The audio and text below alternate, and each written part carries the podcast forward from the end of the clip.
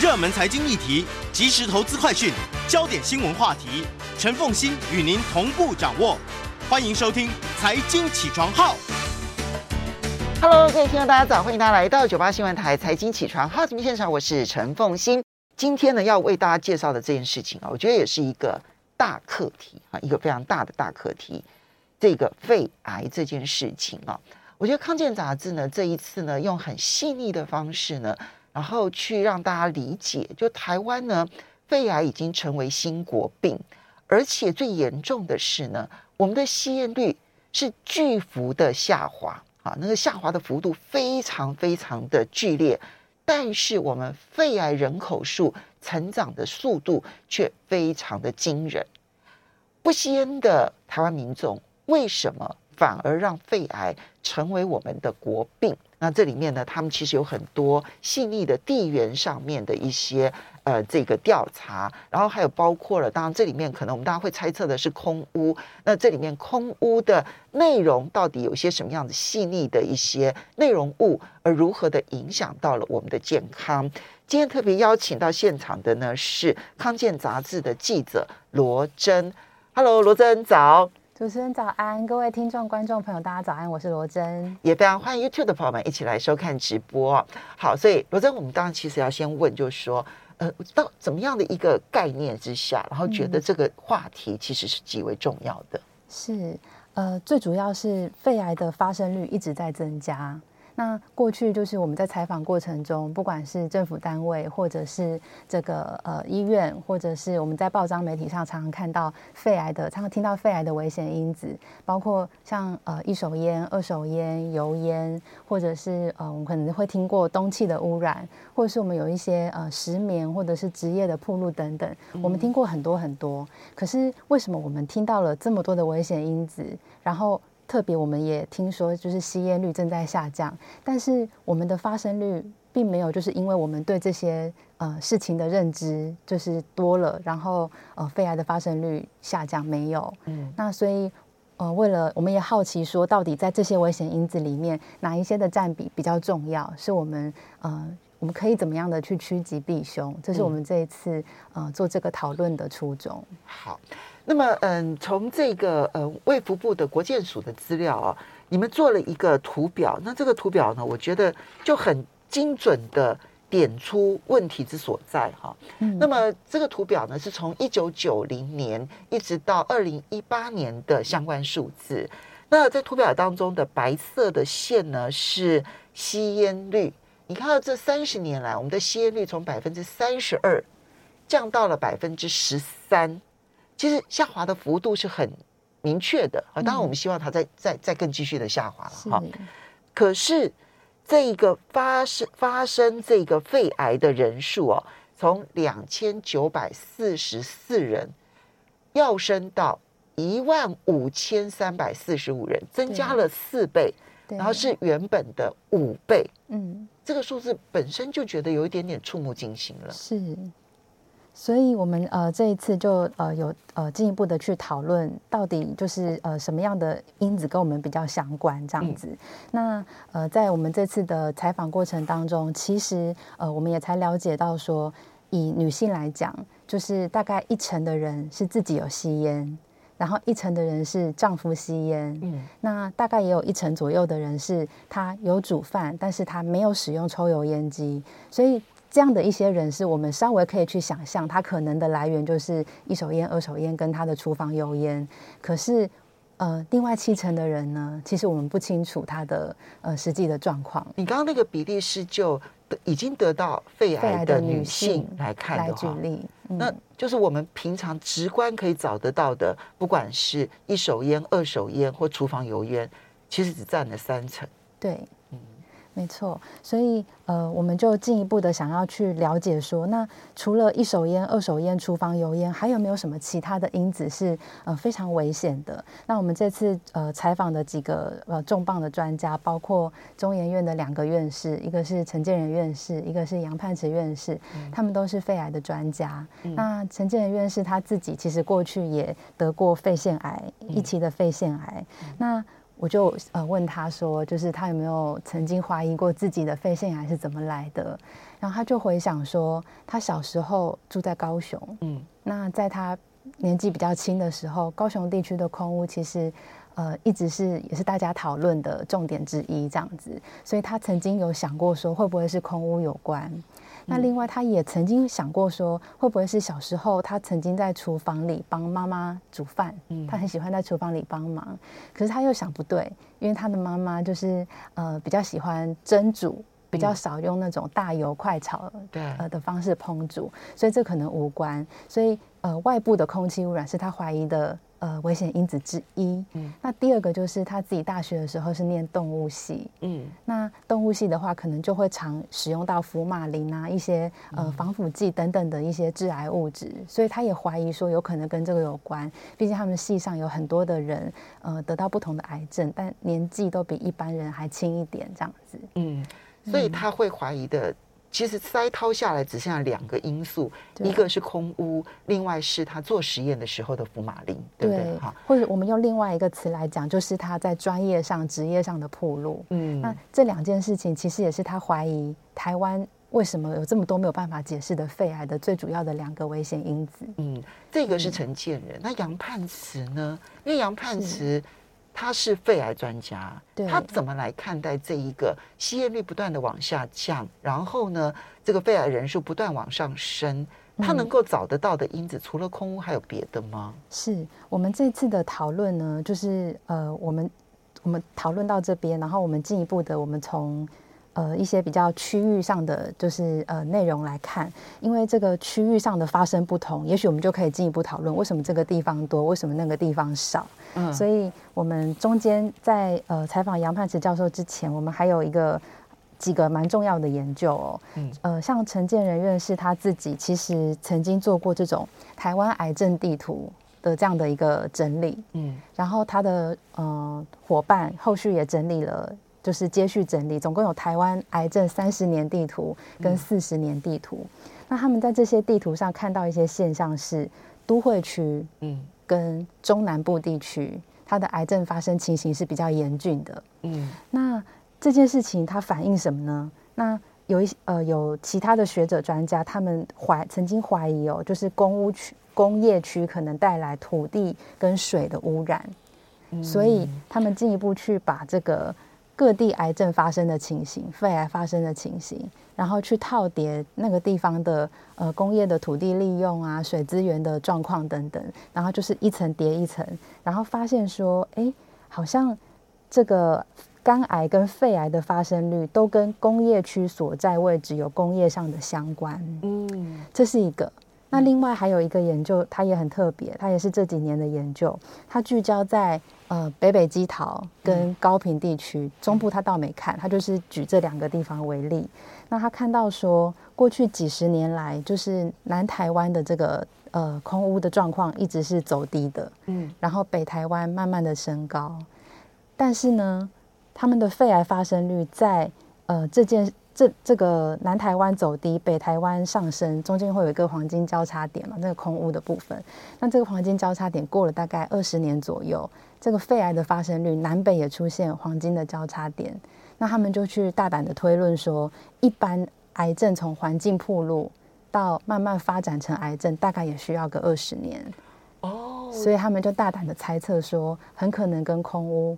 呃，脱不了关系，肺腺癌跟空污这一点，其实就是我们可以去思考。这这个这个对比，倒是一个还蛮有趣的一个对比。那当然也很残酷哈，就北北基跟南部，然后去做那个空气污染的对比。嗯，当你因为环保署每一年、每一年、每一年都有资料，所以你可以去从历史上面去把资料叫出来。叫出来之后呢，发现。南台湾的这一个空屋呢，确实是有在改善当中，虽然其改善的幅度其实是很很缓慢的，对不对？哈，对。那北台湾的这一个空屋呢，其实还在往上升。嗯。那但是它必须要等到北台湾的空屋比南台湾更严重后二十年，你才看到那个肺癌的人数跟上了。嗯。好，所以这个是。这个是一个从当然这这个在在这个科学上还不能直接说它是因果关系。没错，它可能有很多相关的因子，没错，连带的影响。但是，嗯，这点至少让我们知道说，空污这件事情，我们不能排除它对于肺癌的严重影响。是，嗯，这几年呃，其实台湾在管制 PM 二点五，其实也是不过这这。行，详细时间点忘了这几年的事情。然后这个研究它其实观察的这个大气能见度是从一呃一九八零年到二零零四年，嗯，那它观察的肺癌发生率是二零零四到二零一五，嗯，所以像这样的研究，其实未来还可以呃持续在关注有什么样的发展这样子。那康健这次也做了一个很特别的资料搜集，嗯。对，就是其实过去我们在讨论就是肺癌的发生的时候，我们常常援引卫福部国健署的资料。那卫福部国健署的资料，它当然它癌症登记的系统做得很棒，可它有一个大家常常讨论的嗯、呃、要点是，它是以户籍地做登录的。嗯，就说以我是新竹人为例，就是我长期在台北工作。假设有一天我不小心得肺癌了，嗯、那我在卫福部国健署癌症登记的资料里面，我会被归在新竹，而不是台北。有道理。其实有很多在台北工作的人，嗯、他的户籍可能都在台中或者是台南、高雄。对。那他一旦罹患了疾病，在国健署的资料，他会被归类为台中、高雄、台南这样子。没错。那但他实际上面生活。然后，或者如果你要，你如果要去讨论他的生活环境因子的话，嗯，其实他的环境因子最主要影响地其实是在台北。对，那这种其实离乡，所以大都会都会有这种状况咯。没错，大呃大都会比较容易有外来的人口，嗯，然后人口外流的人呃地方，它的在国建署的资料上，它也很有可能是被低估的。OK，对，所以。人口外流的地方，它被呃人呃对，应该是说这个所有的人只要到了都会去工作，这个地方的疾病的发生率被低估，对不对？都会去被低估，因为他就回到户籍地去了。实际上，它的发生率是高的。嗯，就是会有一些偏误这样子。好，所以你们做了一些调整，希望能够更清楚的看到说，它实际上面的生活环境在哪里。这个要这要找什么资料？因为没有了户籍，我们也不知道他人在哪里啊。是我们尝试要的是另外一个单位的资料，是健保资料库的资料。我们去抓呃两千一零年到两千二零年这段时间新增的肺癌患者，他们在前一个十年的足迹，嗯，就最近大家很熟悉足迹这个词，这样。对，我们去抓他前一个十年的足迹，什么样的足迹呢？就是这些人他们在前一个十年都在哪里看感冒啊？嗯，这个太对了，因为我一定会在我生活的附近去看感冒。对，那你就会知道他实际生活点在哪里。我们就假设这是他的主要的生活点，当然他这里面可能还是有变动，人是会，没错。比如说我可能在呃哪边念书，但他要比户籍精准多了，对不对？好，对我们我们稍微休息一下，等一下回来之后就来看这个回来的资料有什么样的变化，马上回。欢迎大家回到九八新闻台财经起床号节目现场，我是陈凤欣。今天的新闻焦点专题呢是这个康健杂志所做的这一个主题啊，就是新国病大调查。其实台湾大概呢，这这个新国病这件事情，就是我们大概击败了肝炎、肝癌，可是我们迎来的新国病就是肺癌。我们可以这样讲啊，对不对？哈、嗯，所以呢。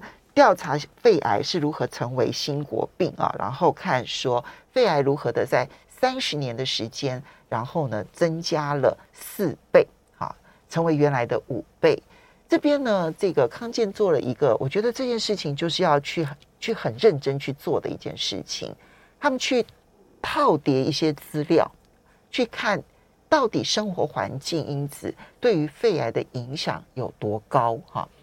那这个套叠资料呢？过去用国建署的资料的话呢，一个人生了病之后呢，他的资料会回归到他的户籍地，可是不见得是他的生活地。对啊，如果是这个到外地去打拼的人，他的户籍在高雄，可是实际上面他可能人在台北。嗯，所以你们这一次呢，套叠的资料是把这一个他得呃罹患肺癌之前。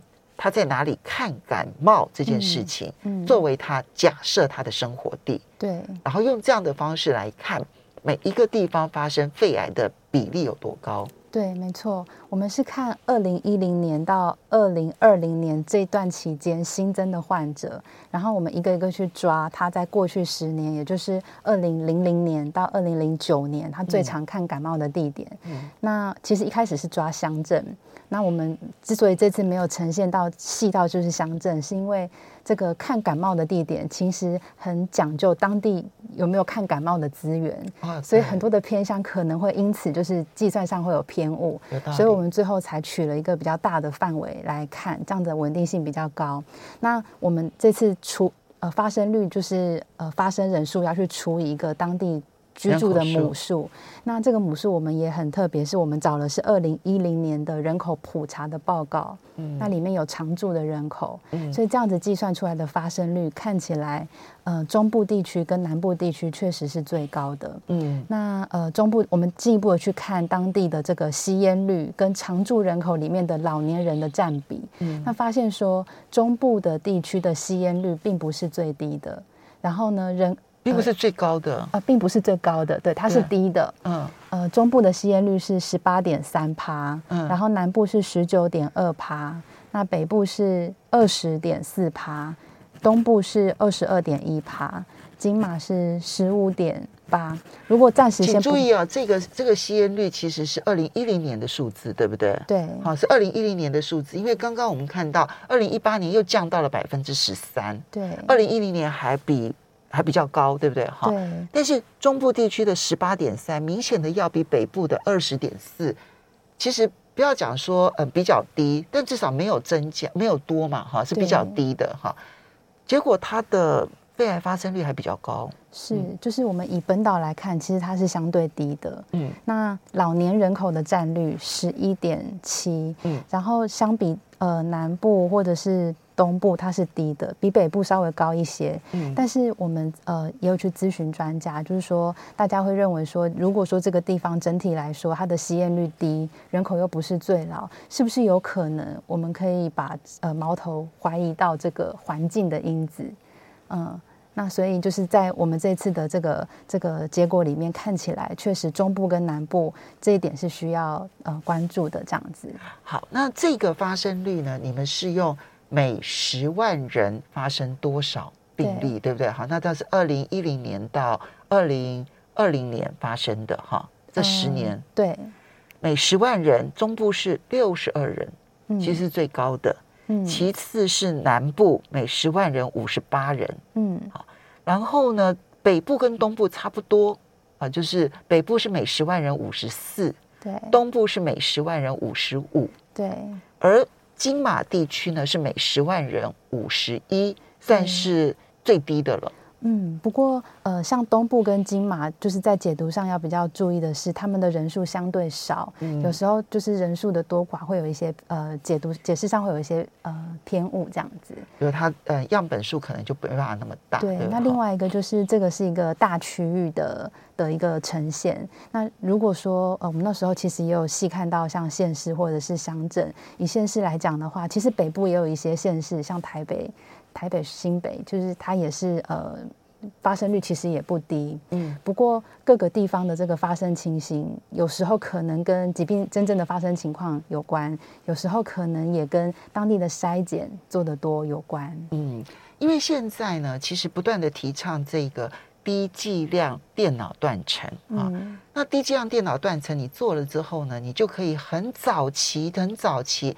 近乎是零期就发现了，嗯，肺的结节啦，或者是可能是这个先期的癌细胞，嗯、对不对？哈，早期发现，对，嗯、所以这个早期发现这件事情，如果你有做，那因为如果你没有做检测，你一定等到末期才会发现，几乎哈。但是如果你用电脑断层，用低剂量电脑断层的话，其实现在已经很多在零期。一起都可以找得到的，对不对？是。那北部地区这一个发生的人比较偏年轻，那你有没有去区分说这些发生的时候到底是零期、一期、二期还是三期呢？嗯，我们这次取的是健保资料库，健保资料库本身就没有这样的分期，哦，有点可惜。对，嗯、如果说有机会可以串联到像是国健署的癌症登记的话，那这样的话就可以比较清楚看到它的级别。不过我们这次也有特别就是呃取这个患者确诊时候的年龄来看。嗯那我们发现有一些县市的患者确诊的平均年龄，呃，相对来说比较低。譬如说新竹市，嗯，譬如说我记得台北市好像也是，嗯，对，有几个偏低。那其他中南部有很多的县市确诊的年龄就相对高一些，这样子。嗯，那也呃在讨论的时候，其实我们也在想说，会不会是这个呃去的年龄比较低的地方，他们的筛检做的比较多。健康意识比较高，有可能。你刚刚特别提到了这个新竹，嗯、对不对？哈，我就会想到，呃，在我们节目其实曾经介绍过一位医师，哈，他是前台大医院竹东分院的院长王明炬王院长。嗯、那他现在已经调回总院了，然后他是现在是台大医院总医院的副院长，哈，王明炬王医师。嗯、他当时到竹东医院的时候啊，他其实就做了一件事情啊，他后来曾经写写了一本书，叫做。翻转医疗，我印象非常的深刻。他其实就注意到说呢，在国际上面啊，已经知道说低剂低剂量电脑断层，其实对于发现肺癌早期的肺癌跟早期的肝癌，其实效果是非常非常非常非常好的哈。啊，而且呢，那可以救很多很多的人啊。所以呢，他就决定呢，要在竹东引进这件事情，竹东分院引进这件事情。啊，你你去细看他那一本书啊，其实他真的很感人。因为竹东分院本来是一个要破产的医院，那因为他做了这些事情之后呢，竹东分院后来变成有盈余的公司。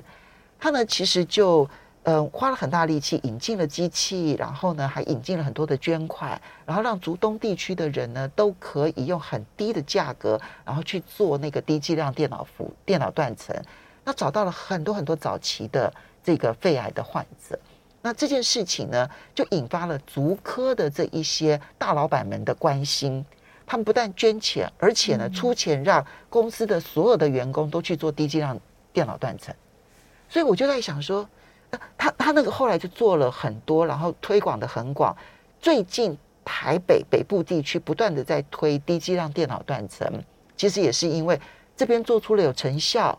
台大医院自己本身后来就整整体的医院全部做一次，筛掏出很多的医生。其实他们都有一期的肺癌而不自知，嗯，所以等于是救了他们的命。所以后来就很多的医生就改变，然后推广这件事情。是，所以我就在想，新竹跟台北恐怕真的跟做这个低剂量电脑断层是有关的，可能部分有关这样子。不过呃，我们这边其实这一次也有呃跟大家在讨论这个低剂量电脑断层谁适合做这件事情，因为毕竟如果说在呃你不需要的时候，就是去常常去照这个低剂量电脑断层，它一样会有一些不好的累积，这样子，所以呃，我们目前看到就是政府的建议，主要还是老烟枪跟这个跟这个有家族史的患者要去做低剂量电脑断层。其实这点我是反对的。对，你听起来可能会很怀疑，说，哎，我们刚刚讨论到现在，可能很多人不是不吸烟，然后他也呃，可能也没有家族史。那所以说，确实就是呃，也有一些呃学者专家在讨论说，有没有可能可以在呃，过去空污比较严重的地区，我们来讨论在经费和呃有的前提之下，我们在过去空污比较严峻的地区来做这个呃空呃低剂量电脑断层的一个补助，嗯、是有这样的讨论。那我们这一次也、呃、因为卫福部的这样政策，就会有七成的人筛掏不出来。刚刚记得吗？女性，七成的女性，对，七成的女性是筛掏不出来的。嗯、然后有这一个百分之五十八的男性是筛掏不出来的，是六成的男性跟七成的女性都筛掏不出来。是，那在呃，我们呃这次采访到在高雄，他们其实打算今年底开始在林园区，它旁边是一个工业区这样子，嗯、林园区的对对对，这个居民，然后他们要呃优先补助当地的民众做这个低剂量电脑断层的普筛，嗯，对，那这个就是一个呃政府在有取得经费的情况下，我不太确定是不是首次，但是确实跨出了很大的一步这样子。嗯那杨盼池教授其实也有建议哦，其实我们每个人应该在我记得女性过了五十岁，男性过了五十五岁。嗯，这个详细要看一下我们之前采访的内容。对，男性过了五十五岁，女性过了五十岁左右，就是我们应该要做一次，无论你之前的有没有家族史，你有没有抽烟还是怎么样，你至少要做一次的低剂量断电脑断层的检查。这个当然并不是要大家有事没事都去做，这当然不是这样的意思。那因为呢，其实它的这个癌细胞在肺腺癌当中，我看到的资料，其实它成长的速度是非常非常缓慢的，嗯，可能要好几年的时间。是，所以换句话说，你大概每隔个，比如说三到五年，甚至于十年做一次是适当的。对，你不需要每一年都做，因为它的成长速度其实非常的慢。对，我们要稍微休息一下，等一下马上回来节目现场了。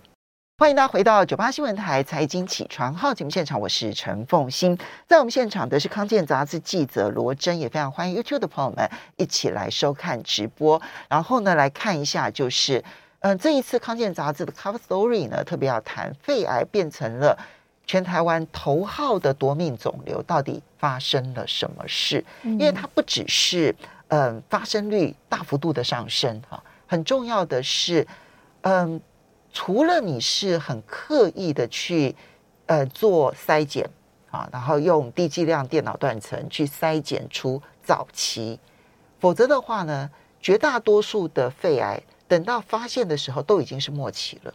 嗯，他的他，所以他呢，距离那个离开人间就变得时间非常非常的短暂。所以它也是我们死亡率第一的癌症。对，嗯，所以。嗯，怎么样早期发现这件事情？其实就很多人在推啦。那这个不是今天主要的一个话题，可是呢，还是要呃提供给大家。但我觉得大概比如说五年到十年做一次，就是在呃男性五十五，女性五十岁，还是相相反过来，就总之是大概那个年龄之后。我觉得超过五十岁之后呢，其实呢，你大概五到十年呢去做一次就够了。其实也不需要做太频繁，嗯、因为呢，那个癌细胞发那个成长的速度很快很快很快。你等到这一次如果照没有，到下一次发呃发现，它通常来讲都还是零到一期。对，它会慢慢累积，所以我们就呃在一定的年龄之后做一次，有一个影像的基线值，那之后可能隔几年再做，就可以对照那个影像跟自己比这样子。嗯，对。所以呢，这个是怎么样早期发现？那当然，低剂量电脑断层它其实有它的问题，就伪阳性过高这件事情。那后续这个这个议题，我们在别的节目里头，我们曾经跟大家讨论过，这样。现在有各式各样的方法，比如说你追踪啊，追踪这一个。这个影像它的变化，哈，那其实是可以作为一个重要的参考，而不是立刻就要采取外科手术，哈，这是第一个。然后第二个是我曾经介绍过彰化有一家医院，它甚至于引进了这个 AI 判读，啊，就美国有一个机器，哈，用 AI 来判读这样子。因为我非常关心这个议题，我从访问王明俊医师之后呢，我就非常关心这个议题。那彰化那个医院，它的这个 AI 判读之后呢，它可以把伪阳性降到百分之，就减少九成左右。所以你就知道说，其实它有很多很多的方法可以改变很多现在呢觉得隐忧的地方。好，不过呃，我们讲说空屋可能是问题哦，那我们就要来看一个国卫院的一个研究哦，就这研究里头呢，去研究空屋内的结构。是如何的影响到疾病？是，这是一篇很重要的研究。那但是我先前面先补充一下，嗯，我们呃在看到这个中南部地区比较严峻之后，其实除了这个我们观察大环境看到这个现象之外，我们其实呃也有一些研究，它是观察人体内有没有其他的证据来证明。是空污还是其他哪一些危害，呃，造成我们这个肺癌一直发生的状况？那确实有两篇还蛮重要的研究，嗯，一个是这个呃中山医学大学的公卫系廖永博老师，他们去观察，就是我们在暴露到空污之后，我们体内可能会起一些细微的变化，他就去观察那些可能的变化，嗯，譬如他们这边锁定观察一种。嗯，名字比较复杂，它叫做 SOX2 的蛋白质。那这个蛋白质呢，它跟很多的癌症有关。如果说它的基因过度的表达的话，它跟肺癌的这个这个呃预后跟存活率都很很相关，所以它被认为是肺癌的这个潜在分子的标志物。嗯，那它可能会受空污的影响而启动一些变化。那这个老师就去观察北部的不吸烟的人，嗯，跟中南部的不吸烟的人，嗯、他们体内这个 SOX2 有没有发生甲基化的这样的变化？哦、结果呃，他们呃分析之后发现，确实。呃，这个居住在北部的非吸烟者，跟居住在南中南部的非吸烟者，确实南中南部是高于北部的。嗯，那这就显示说，有可能是空污或者是其他的环境因子带来中呃北部跟中南部这样的一个差异。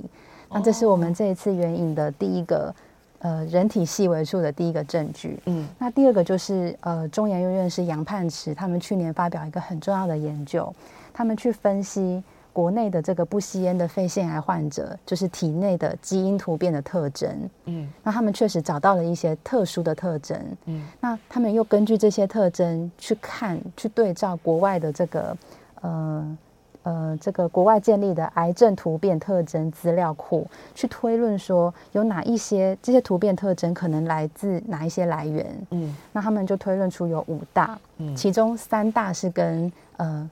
西方人很像的常见的暴露因子，包括辐射、烷化剂跟多环芳香烃。嗯，那烷化剂其实一般人比较少接触到，它是部分癌症跟呃自体免疫的药物这样子。那另外两个呢，是国呃台湾的肺癌患者铺路的比欧美多，而且是台湾患者身体里面比较大宗的。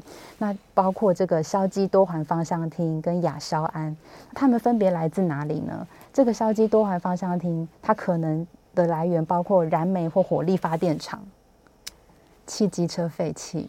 嗯，其实这件事情就很明显告诉我们，空污绝对有关。嗯，而且某一些特殊的工厂的空污可能更有关系。这样子，当然也包括汽机车。对，所以它就牵涉到说，如果没有像燃煤的这一些相关的工厂，不管是电力电电厂或者是其他的这些工厂。它可能的来源可能就来自于汽机车的这一个空污的排放，有可能。那另外一个亚硝胺，它常见的来源，嗯、这个大家也可以呃，就是我们其实也很多启发，就是包括烟熏跟盐渍的肉类，嗯、还有煎烤炸含有亚硝酸盐的食物，像是香肠、培根、火腿这一类的食物。另外，烟酒槟榔也真的是有伤害，这样子。好，这个呢是两项研究去谈到底致癌因子这件事情。我我们最后来看这一个是国卫院的空污研究。是。那么罗森也觉得这个空污研究很重要。是，呃，我们刚才在谈的都是肺癌患者身上已经看到的这个因子，或者是过去几十年间的这个空污的变化。嗯。那我们今天看到的。这个国卫院的研究呢，它是这几年他们去做的讨论，所以它可能影响的是我们未来的发展这样子。嗯，那这个讨论很特别，大家知道吗？就是 PM 二点五，它其实不只是一个单纯的颗粒，它可能里面夹带不同的成分。对，那只是形容它的细微，嗯，但是里面是什么东西，我们不晓得。是，那这个国务院的研究呢，他们去看这个跟肺癌有关的金属。他们去分析跟肺癌有关的金属在 PM 二点五上面，到底国内哪些地方、哪些来源它贡献的比较多，嗯，对我们的影响比较大。那他们就分析发现说，呃，这个高雄的铁矿跟钢铁工厂。是目前最需要改善的标的。嗯、虽然说整体看起来它还没有超过国际认定的致癌风险，可是它是接近警戒值的。嗯，那第二名呢是嘉义临近区域跟上风处的燃煤电厂。那我们那时候在采访的时候，他们有提到说，其实嘉义地区本身它没有很多的这种燃煤电厂，嗯、有没有可能？就是他们就直接点名了，有没有可能是六氢或者是呃中火，就是飘下来的一些物质？尤其是在东北风的时候，嗯、北风来的时候呢，所有的空污都从北往南吹。是。嗯、那第三个呢，就是大家要注意的是台北的交通排放。嗯。所以这也提醒我们，就是交通的这个，不管是呃汽机车他们在怠速啊，还是什么的时候，我们都要特别的注意。嗯、那我们自己可以做的事情也是，如果我们可以减少使用这个。自己驾驶汽机车、化石燃料的汽机车，嗯、呃，也可能也对这个空污的减量是有帮助的。好，所以你看，为什么要推电动车？当然，电动车最终它的电其实还是回归到那个电力的来源，它到底有没有减少排碳啊？哈，可是问题是在电动车的行驶的过程当中，不管是汽车或者是机车，它那个排放的空污至少是可以减少的。嗯，我们大家一起来努力，因为感觉上这个环境上面对我们的身体的伤害，我们还有很多事情要去做。所以要非常谢谢罗真今天带来的《康健》杂志的肺癌的这个研究，谢谢，谢谢。